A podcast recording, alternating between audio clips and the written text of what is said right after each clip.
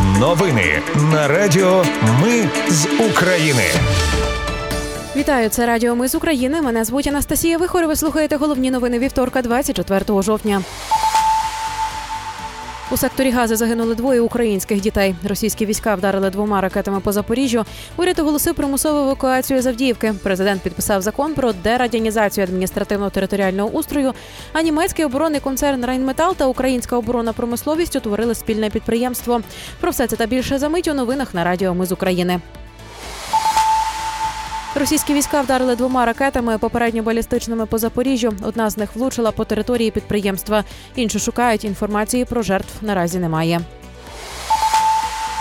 А от в секторі гази загинули двоє українських дітей. Повідомив Суспільному керівник відділення посольства України при палестинській адміністрації. За його словами, загинули брат і сестра 9 та 6 років. Їхня мама українка родом із Харкова. Вона вижила. Міністерство закордонних справ України підтверджує загибель в секторі гази двох українських дітей. Повідомив речник МЗС Олег Ніколенко. Представництво України в місті Рамала з'ясовує обставини трагедії і зв'язалося з родичами. Загалом у секторі гази вже загинули троє українців. Також зросла кількість загиблих українців в Ізраїлі. Станом на 24 жовтня їх 19. Один громадянин вважається зниклим безвісти. Ну і з початку нападу Хамас на Ізраїль країну лишили 3,5 тисячі українців, з яких евакуйованими рейсами виїхали 520. Посол України в Ізраїлі Євген Корнічук заявив, що це громадяни, які мають виключно українські паспорти без подвійного громадянства.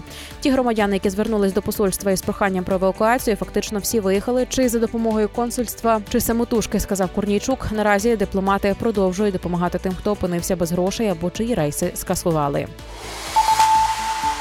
Уряд оголосив примусову евакуацію Завдіївки. Про це повідомила міністерка реінтеграції Ірина Верещук. Відповідне рішення Кабмін ухвалив на прохання Донецької обласної військової адміністрації. Нині в місті лишається до півтори тисячі мешканців, заявила Верещук. У Маріуполі знайшли нову братську могилу. Радник мера говорить, що поховань ще багато. Братська могила розташована неподалік колишнього кінотеатру Комсомолець, що на розі проспекту Нахімова у Приморському районі. Поховані там звичайні маріупольці, яких росіяни вбили ще навесні минулого року. Зараз там триває ексгумація.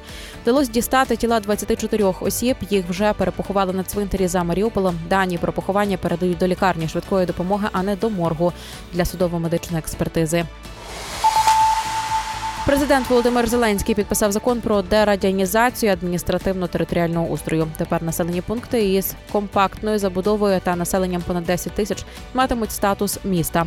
Містам, які не відповідають цьому визначенню, не планують знижувати статус. Селищ міського типу більше не буде. Вони стануть поселеннями. Населені пункти дає садибна забудова, і населення понад 5 тисяч будуть селищами. Усі інші населені пункти матимуть статус села.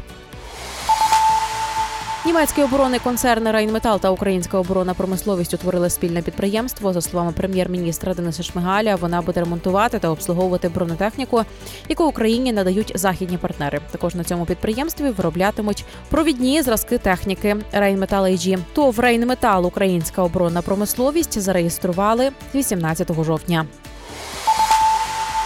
Звіт щодо процедури прийняття України до Євросоюзу очікується 8 листопада. Про це повідомляє видання Reuters. У звіті буде оцінка прогресу України у виконанні умов вступу. Його публікація ключовий етап у вирішенні питання, чи починати переговори з Україною про вступ. В одному з районів Вінниці спалах вірусного гепатиту А у лікарні потрапили 60 людей, серед них 14 дітей. Фахівці вже досліджують усі можливі причини спалаху від стихійних ринків до водопостачання. СБУ уточнила деталі операції із затриманням контрабандистів в Іспанії, які намагалися продати викрадені в Україні скіфські золоті коштовності вартістю 60 мільйонів євро. Спецслужба брала участь у операції. Артефакти нелегально вивозили з 2014 до 2020 років. Серед п'ятьох затриманих є священик Української православної церкви Московського патріархату. Поліція Іспанії вчора повідомляла, що за підробленими документами коштовності нібито належали церкві.